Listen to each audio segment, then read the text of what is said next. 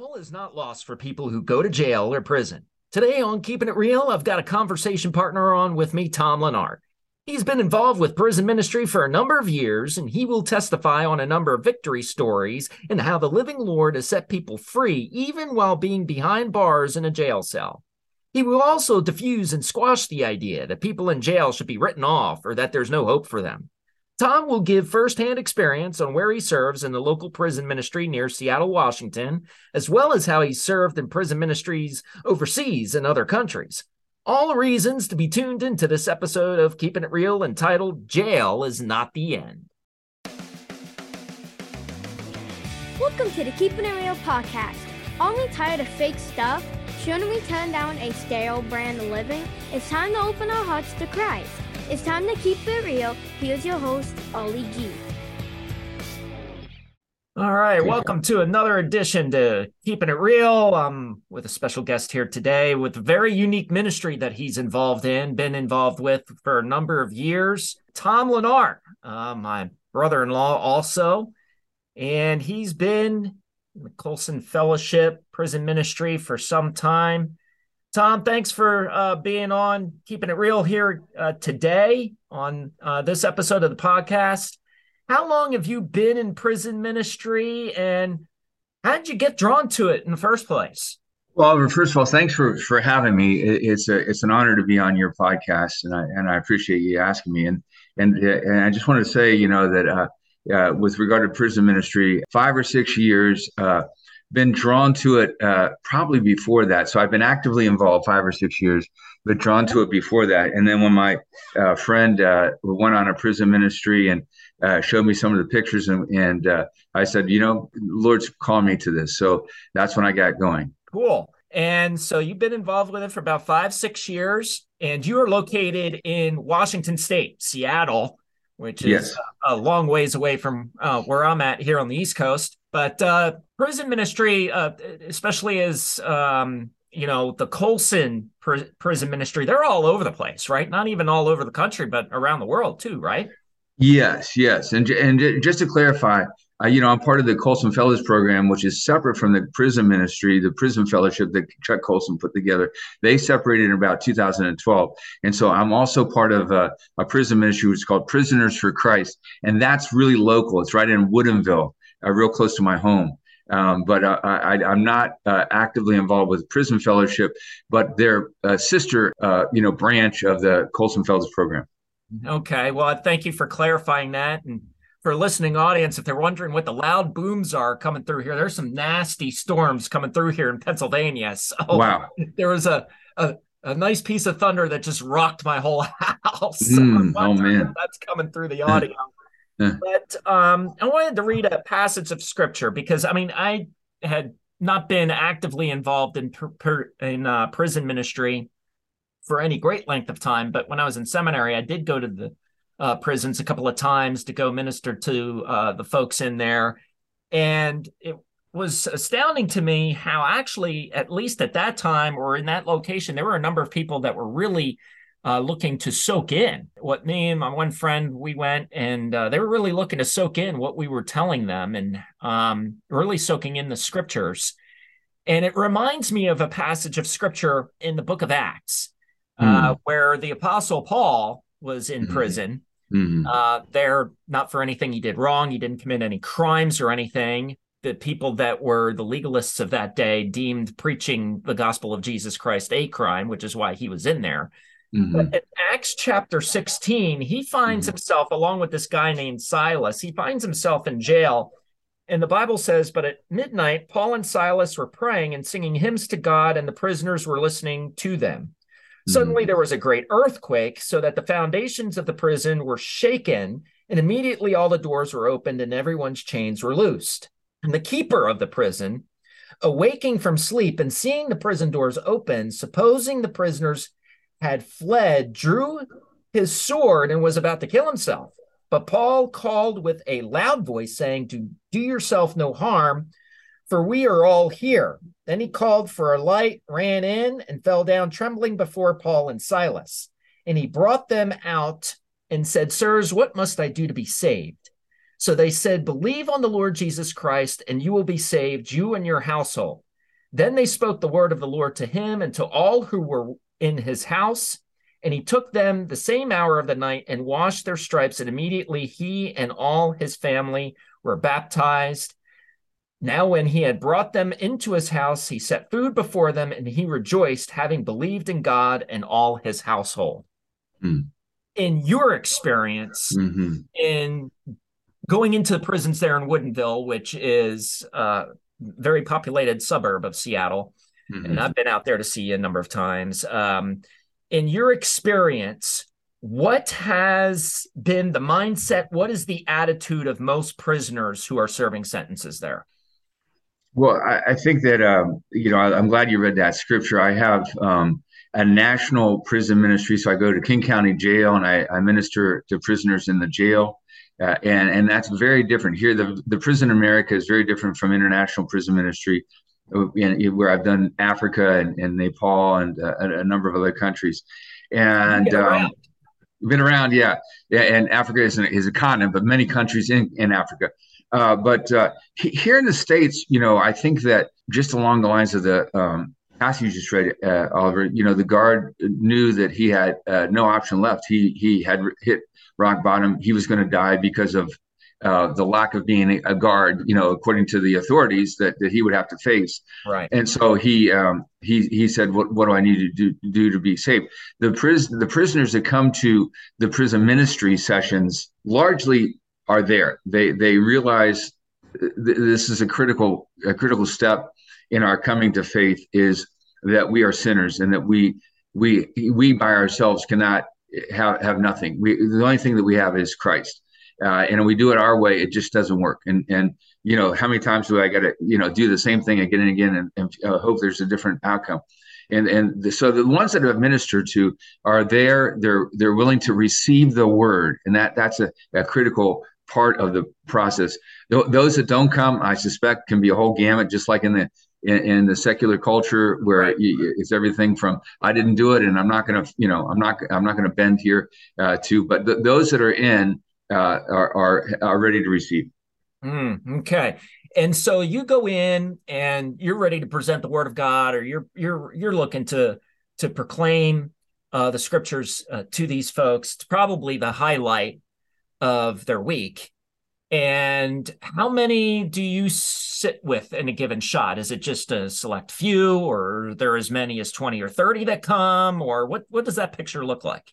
Well, it's really interesting. Um, here in the states, again, in the jail ministry. Now, the jail is one that's a holding, basically a holding tank. They're getting, they're ready to go to trial. So it's not. I don't go to the penitentiary here, but it's just the jail.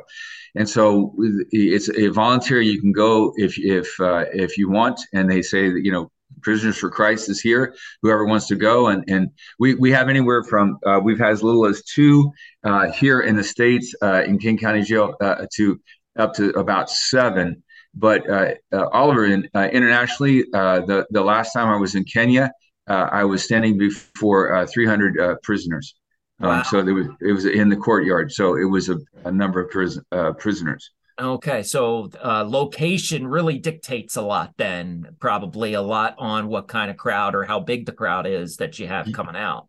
That's right. Yes. Okay, so getting back then to, uh, I want to follow up a little bit on the last question.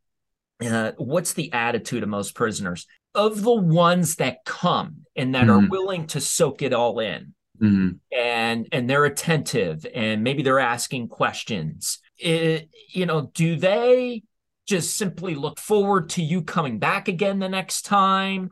Or do they have opportunity to search the scriptures on their own? Maybe they're getting out of jail within the next few mm-hmm. months or few mm-hmm. years. Are they mm-hmm. looking forward to uh, going on the outside that I think a lot of mm-hmm. prisoners talking about, you know, instead of being mm-hmm. in, they, they want to be on the outside, or when they get mm-hmm. to the outside, they're thinking about you know, just prisoners in general are thinking about all the things that they're looking to do. You know, are they looking mm-hmm. to get back into the drug scene again? Mm-hmm. Or what, mm-hmm. what's the next crime they're going to commit? Or are they mm-hmm. going to look to stay clean? They just want to mm-hmm. stay out of trouble. These mm-hmm. folks that are looking to soak in the word of God, what is their mindset as they look forward to becoming a free person? Yeah, I think that uh, uh, what, what, we have is that when, when they come to the uh, session with a Bible, and uh, they've been studying. They know they they know the word. Um, it's very clear to me that they're they're interested. They're they're wanting to to come closer to the Lord, and uh, so uh, their mindset is that uh, in in the walls or outside of the walls, it, it, doesn't matter. That freedom is is is derived only through Him, oh. uh, independent of location, and uh, and so we have that kind of an attitude. You know, here in the states, for instance, you're going to get a lot of uh, well, uh, some minority of prisoners just come because they want to get out of their jail cell uh, to come to a, a session. Yeah. Um, and they won't be as much interactive, but we do a full Bible, uh, a church service where we we, we sing, uh, we we present a testimony, uh, a short sermon, long sermon. We uh, have an altar call, so we do the whole thing. Mm. Well, uh, that sounds uh, really intriguing. that's cool that you don't just limit it to a, a sermon or, you know, where the expert Christian comes in and talks to folks that are on the inside and it becomes that that kind of, of an environment but it's actually all inclusive it sounds like mm-hmm. uh, where the folks join in or the prisoners join in and singing and participate which is uh, definitely a picture of the new testament as well um, you know we get this idea in modern day christianity where you know things are supposed to go a certain way according to a program as it's laid out in a bulletin and we really don't find that in the New Testament. So when you go to the jail mm-hmm. cell and mm-hmm. these folks are, as you say, they're not mm-hmm. even waiting for a day to get on the outside. They mm-hmm. count themselves as being mm-hmm. free in Christ. Mm-hmm. That already is a big, huge step. What is your approach, Tom, upon going into a situation? talking to people about Jesus. I mean, is this something that you know what you're going to address based off of prior sessions that you've had with the prisoners or are you just ultimately um, you know looking to go into that one session and have its own unique identity and waiting for the lord to lead you are you waiting to see maybe what they want to what song they want to sing or what they mm. want to discuss regarding the scriptures what's your mm. approach going into a session well, we certainly do ask uh, if there are any questions uh, at some point in the service, just to make sure that any questions that they have, we could uh, attempt to answer. But uh, then we go into a testimony, a short testimony, and most of this is translated as well because it would be in the, in the foreign language or the local language. And in prison, to show the vulnerability that they want to accept Christ into the life is a big deal. And when one man, if one man walks forward, then we'll get uh, another man and then another man. And in the international prison ministry, we have uh, as many as 20 or 30 that will come up. They bow down, and then we we turn it over to the uh, the local uh, minister, uh, prison ministry uh, minister, and he'll say a prayer in their language, and it's a very passionate and explosive prayer. Meanwhile, we're putting our hands on the heads of these men and praying for them. And there's a couple of young men in Kenya that were just uh, just tears were rolling down their face and they were accepting Christ. Mm, wow. So it, it's it's pretty emotional, but uh, but then Oliver, after that, then we pray for the church and the and there's a church actually within the prison, and we ask the the um, leaders of that church to come forward and say, okay, uh, you know, leaders, you you have now this church in the prison, you've got new disciples, but you need to do the discipling. So we're going to make a have a prayer for you that you can disciple these uh, new uh, the, these new prisoners that have come to you and, and be able to bring them uh, forward in their faith. And so, and then at the end, we give humanitarian aid and a soccer ball. The soccer ball is key. They love the soccer ball. You know, so, I would imagine so, especially over there. That's uh, that's like uh, I think everybody in all parts of the world recognize what a soccer ball is. Yes. what are some of the responses if or maybe you can describe for listening audience a little bit have there been any specific responses that you've gotten say maybe one-on-one from a prisoner have you uh, does that ever happen you have a chance to talk to somebody uh, about you know what transpired and then talk to them kind of you know rub shoulders with with an individual prisoner and talk to them further about the Lord and encourage them. And maybe they even turn, even have encouraged you. Yeah. You know, the, the answer is that in, in most scenarios, things are so tight in the jail system in the States uh, that we don't have a chance to talk one on one with many prisoners. Uh, there can be exceptions. And in, in, in, in what you're describing, I haven't had that occur in the States. Uh, internationally, uh, we're in contact constantly with the the prison minister that's outside that, that ministers to the the many multiple different prisons in the country, and uh, they are constantly letting us know uh, the miraculous um, occurrences that are occurring with the, the prisoners, them coming to faith, is kind of the fruit for me is when a prisoner is um, released from prison and then turns right around and devotes his life to the prison ministry. And he goes with the, the prison minister to these prisons, and that's what he does for his life. Wow, that's pretty. That's pretty exciting. Is um, that kind of leads me to my next question, which is: Is there a testimonial where a prisoner, upon getting out, uh, totally looking to live for the Lord as a result of coming to know Christ? Yeah, there is, and again, um, we, we don't unfortunately, we don't get as much feedback uh, with the, the jail system because that's pretty transient kind of situation. And we don't get um, repetitive prisoners coming because typically it's it's a like I said a holding tank and they're and they're gone uh, from month to month. But uh, internationally, uh, we have multiple examples of prisoners coming to the Lord and then uh, getting out and either being part of the prison ministry or starting their own church and being you know associated with a prison minister, but just starting their own church in the community uh, and growing the church. Uh, and uh, the Lord, you know, blesses them mightily uh, in in that. Uh, so absolutely, we get that kind of positive um, that kind of positive feedback. Well, that certainly is very exciting and amazing.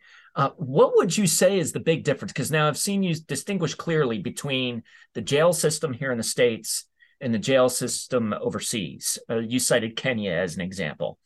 Yes. Uh, what do you think is the big difference? Uh, you know, or can you lay out for the listening audiences just a quick synopsis or a nice overview of what the difference is between those two systems? How is it that in the states you have very little news of that because of how things are, however that is, and then you cited some very specific things happening overseas where prisoners are getting out, they're getting involved then in turn in jail ministry, or they're starting churches and God's blessing the, the work, um, you know, their apostolic work, what have you. Mm. What is the difference? What's the what why can't that sort of thing happen here in the States? Well, I mean, I, I think it, it, it's a great question, Oliver. And, and in part, I would have to say that um, my experience with international prison ministry, and particularly in Africa, we have um, a, a, people that um, are open to uh, a supernatural worldview. Mm. Uh, here in the states, we have uh, the problem is is that we know so much and we can explain everything away, and there are opportunities. Um, I hate to say the, the cliche, but we're kind of like fat cats. So when the prisoner gets out, even if he has a heart change, um, the, the the culture is so pervasive that it makes it very difficult for a life change to occur, a true life change. I would refer to the parables of the soils, the different soils, and they have, you know, the roots aren't very deep, and the sun comes out, and and that's what happens here. Uh, but it's it's to do with a supernatural worldview where in Africa uh, they believe they believe that there there's a, a supernatural change in their heart uh, and they pursue it.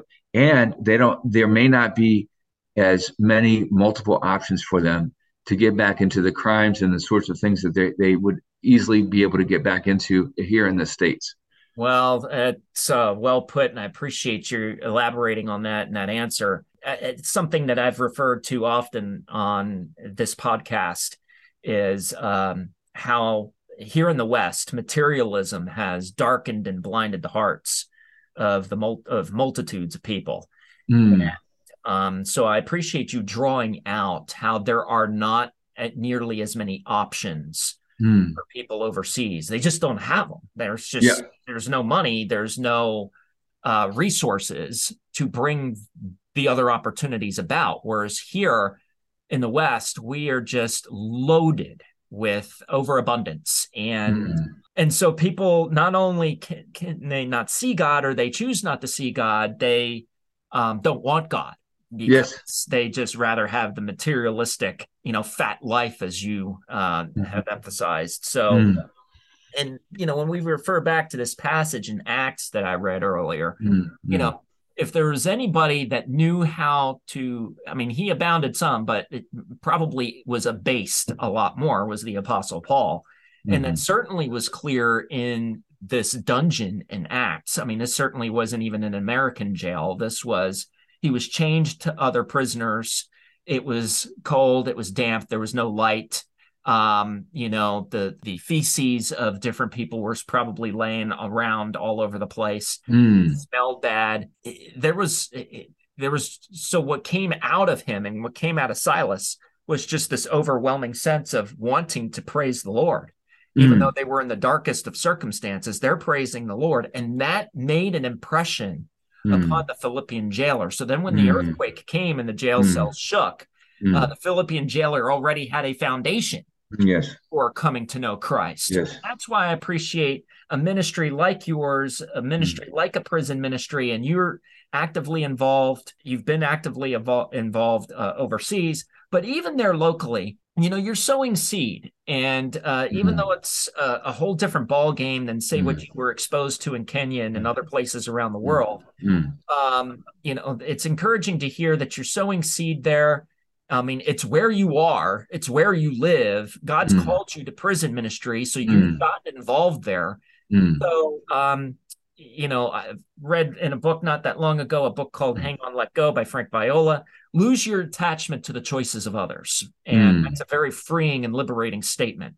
Yes. so uh, the fact that you've stayed at it for five mm. years, or really more than that, um, in, is an, a big indicator that you have lost your attachment to the choices of others, whether if it be mm. other prisoners or other people, even that are in the free world, uh, you know, that you've had a chance to share the gospel with. I got mm. one more hmm. question for you, hmm. Tom, okay. and we'll make yes. this show a wrap here today. Okay. Um, where do you see the future of prison ministry? Uh, do you see it more bending towards folding, or do you see it opportunities for it to thrive more? Well, Oliver, I, I, think that uh, I'd have to go with the thriving. I have to tell you that um, your analogy of uh, sowing seeds and um, preparing and cultivating the soil is our job. That's what God calls us to do, and He He will be the uh, the, the bearer of the fruit. Uh, and so, um, expressing to others uh, my desire to be in the prisons, and this is a a ministry that most people don't think about and they can't even imagine trying to do it. But when they hear that, um, I just had uh, two young folks say, you know, the, the Lord's calling me. One's a one's a police officer. The Lord's calling me to prison ministry. I know you're involved. How can I be part of that? And um, so I'm going to take uh, one to the King County Jail, another one to uh, Madagascar when I go in September. Oh wow! So so so you're getting around once again. Yeah, way to lo- way to uh, load up on those frequent flyer miles anyway that's right. That's right. So well tom i appreciate you coming on yeah. uh, the keeping it real podcast again today. Um, jail is not the end and i think you, that was um, emphasized uh, quite clearly in multiple ways in this episode of the podcast and probably none the more clearly when you mention how they don't see waiting to get out as their ultimate freedom, they are already free. Mm. And um, that supports the scripture in Second Corinthians, where the Spirit of the Lord is, there is freedom or liberty. So mm. thanks for coming on. We'll have to do this up again sometime. Thanks, Oliver.